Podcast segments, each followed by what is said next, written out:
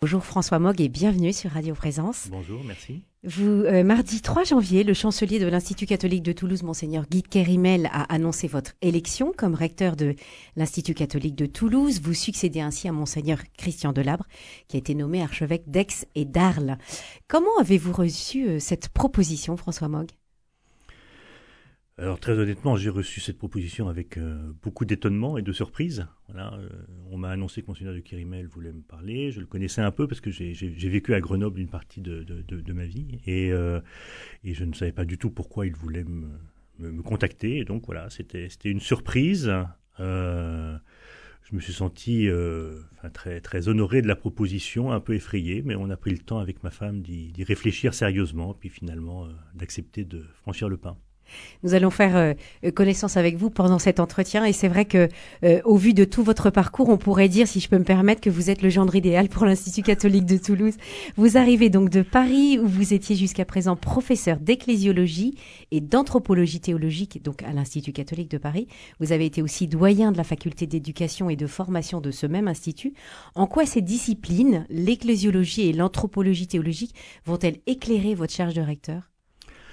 Alors, dans, les, faits, l'ensemble de mon parcours a été accompagné par des questions éducatives. J'ai été euh, directeur d'un centre de recherche et de formation sur les questions de catéchèse et de transmission de la foi. J'ai été doyen d'une faculté d'éducation et j'ai euh, toujours eu le, le, souci de rester professeur dans mes disciplines. Donc euh, euh, j'ai dû en permanence faire en sorte que mon, mon, champ d'expertise en ecclésiologie, c'est-à-dire la, la, la, discipline qui étudie ce que c'est que le fonctionnement et la mission de l'Église d'une part, et en anthropologie théologique d'autre part, soit au, au service des missions que j'exerçais. Et donc la question éducative a toujours été présente. C'est votre fil rouge c'est vraiment mon fil rouge et c'est aussi un intérêt personnel parce qu'on ne devient pas enseignant si on s'intéresse pas aux questions éducatives. Hmm. Euh, et alors, il y, a donc d'un côté l'ecclésiologie, euh, donc une discipline qui étudie l'Église à la fois comme mystère de foi et comme institution. Alors ça, ça m'a ça m'a éveillé au fait que euh, quand on est une institution catholique, on n'est pas tout à fait une institution comme les autres et que la première mission, c'est de garantir l'alliance entre le mystère de la foi et la manière dont on s'organise, dont on prend des décisions, dont on euh, donne la parole aux autres. Voilà.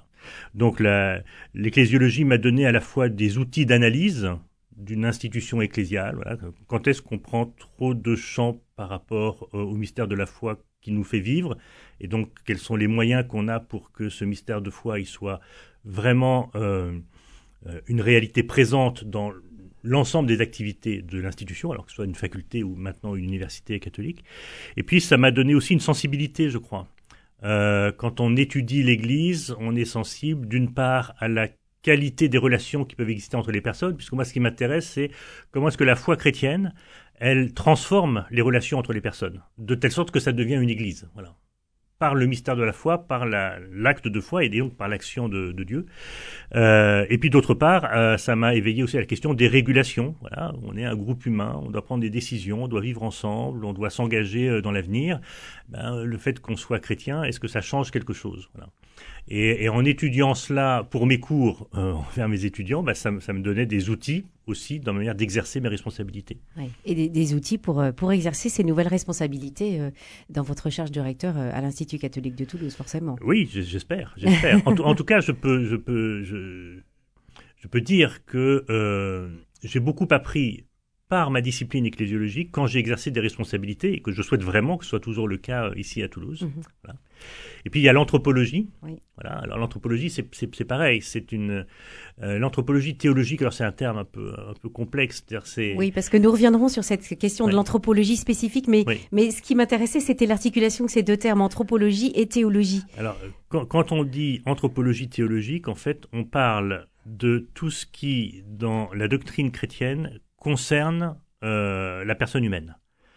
Et euh, par exemple, il y a dans la doctrine chrétienne un, dogme, celui de la création. Alors comment le fait d'être créé, ça dit quelque chose de ce que c'est qu'être un être humain aujourd'hui? Il y a euh, la doctrine du péché originel. Comment est-ce que le fait d'être marqué par, d'être exposé au mal, voilà, comment est-ce que ça, ça dit quelque chose de notre existence, puis de notre difficulté à vivre, mais de et comment est-ce que l'annonce du salut, ça nous donne des ressources pour vivre dans cette exposition au mal. Voyez. c'est ça l'anthropologie théologique, et donc immédiatement, les, on peut faire des liens avec l'éducation. Comment, comment grandir dans un monde qui est plus ou moins hostile, mais qui a été créé par Dieu pour notre bonheur. Vous voyez, tout ça sont, sont des questions qui trouvent une résonance éducative assez rapidement. D'accord. Merci. François Mock, vous gardez un pied à Paris puisque vous restez enseignant-chercheur associé à l'unité de recherche religion, culture et société, toujours à l'Institut catholique de Paris, où vous dirigiez jusqu'à présent l'équipe de recherche en anthropologie chrétienne. Nous y venons à cette anthropologie. Comment cette dernière vient-elle nourrir l'enseignement prodigué aux étudiants, alors jeunes et moins jeunes, puisque à l'ICT, il y a un petit peu toutes les générations euh, de, de cet Institut catholique de Toulouse? Alors, le, cette anthropologie euh, chrétienne, elle, euh, donc elle bénéficie de ce dont je, parlais tout à l'heure, et euh, l'important c'est qu'elle ne soit jamais que théorique. parce qu'on pourrait dire qu'il y a dans la foi chrétienne un certain sens de l'homme. Voilà. Et, on, peut le dire, par exemple, quand on parle des écoles catholiques, quand on parle des hôpitaux catholiques, quand on parle des œuvres catholiques en général, ou chrétiennes en règle générale, on peut dire, voilà, elles sont fondées sur un certain sens de l'homme. Mais alors, dans cela, on dit, mais c'est quoi ce sens de l'homme? Et, là, on est forcément toujours un peu court, parce qu'on va développer un discours théorique qui est très éloigné de la réalité, de, la réalité euh, de, terrain. Alors, il, faut, il faut comprendre alors que cette anthropologie chrétienne, elle, son cœur, c'est un dialogue avec la culture. Il y, a, une phrase tout à fait magnifique euh, du Concile Vatican II dans sa constitution sur, euh, pastorale sur l'Église dans le monde de ce temps qui dit que on, ne devient pleinement humain, qu'on ne réalise pleinement son humanité dans le mystère de Dieu, hein, que par la culture. Et donc cette anthropologie chrétienne, c'est un certain sens de l'homme, effectivement, qui nous est donné par la tradition croyante, mais qui est en permanence en dialogue avec les cultures pour les transformer, pour, pour aller chercher en elles ce qui va permettre à chacun, à chaque personne, de devenir pleinement humain. Mmh. Et donc l'anthropologie chrétienne, c'est ça, c'est un, dialogue permanent avec les cultures, et puis c'est en même temps des pratiques très concrètes. Alors, pour utiliser un, langage euh, un peu technique, on dit sont des pratiques instituantes de l'humain. C'est-à-dire que des pratiques qui font grandir ceux au profit desquels elles sont exercées et ceux qui les exercent. Mhm. Quand on est un éducateur catholique, euh, évidemment, on, doit enseigner euh, à peu près de la même manière qu'un éducateur. Mais on doit avoir ce soin, ce soin de l'homme et de sa... voilà, il y, y, a ce soin de l'homme et il y a une manière de faire qui manifeste qu'on est vraiment au service de l'autre et pas au service simplement d'une transmission. Oui. Oui, c'est ça. On, ne regarde pas tant la matière que la, le, récipiendaire de, cet enseignement. Pendant trois ans, vous avez été directeur de l'ESCAM, l'École supérieure catholique des métiers de l'éducation. Vous l'évoquiez au, début de notre entretien. En 2020, vous avez publié aussi chez Salvator Éducation intégrale, les ressources éducatives du christianisme. Alors évidemment, l'éducation intégrale, on, on, commence heureusement à en entendre davantage parler. Comment irrigue-t-elle l'enseignement et comment vous pensez qu'elle peut irriguer davantage l'enseignement à l'ICT alors, encore une fois, elle le fait nécessairement d'une manière très pratique. Alors, j'ai eu comme mission, notamment quand je suis devenu doyen d'une faculté d'éducation, de euh, d'élaborer euh, théoriquement ce que c'est que cette éducation intégrale, parce qu'on en parle beaucoup effectivement, notamment depuis le Concile Vatican II, et puis là, il fallait bien que euh, qu'on dise ce que c'est. Alors moi, j'ai cherché, puis j'ai découvert qu'il n'y avait pas de définition de la chose, donc euh, voilà, ben, je, me, suis collé. Mais, mais, mais l'important c'est pas pas cette théorie. Cette théorie, elle peut, elle peut aider les acteurs, mais l'important c'est la pratique. Alors, euh, je peux vous donner quelques quelques éléments très très pratiques. Si, si on regarde par exemple la spécificité d'une université comme l'Institut catholique de Toulouse, on va dire qu'il y a une première spécificité, c'est euh, la pédagogie. Une pédagogie qui est intégralement, sans jeu de mots, intégralement dédiée à la personne faire grandir la personne, euh, ce qui est possible parce que c'est une université à taille humaine. Il y a près de 3700 étudiants. Avec des petits effectifs dans chaque niveau. petits effectifs à chaque niveau. Et ça, c'est voulu. Voilà, il y a, il y a, une volonté de, euh, de faire en sorte qu'un enseignant soit capable de connaître chacun de ses étudiants.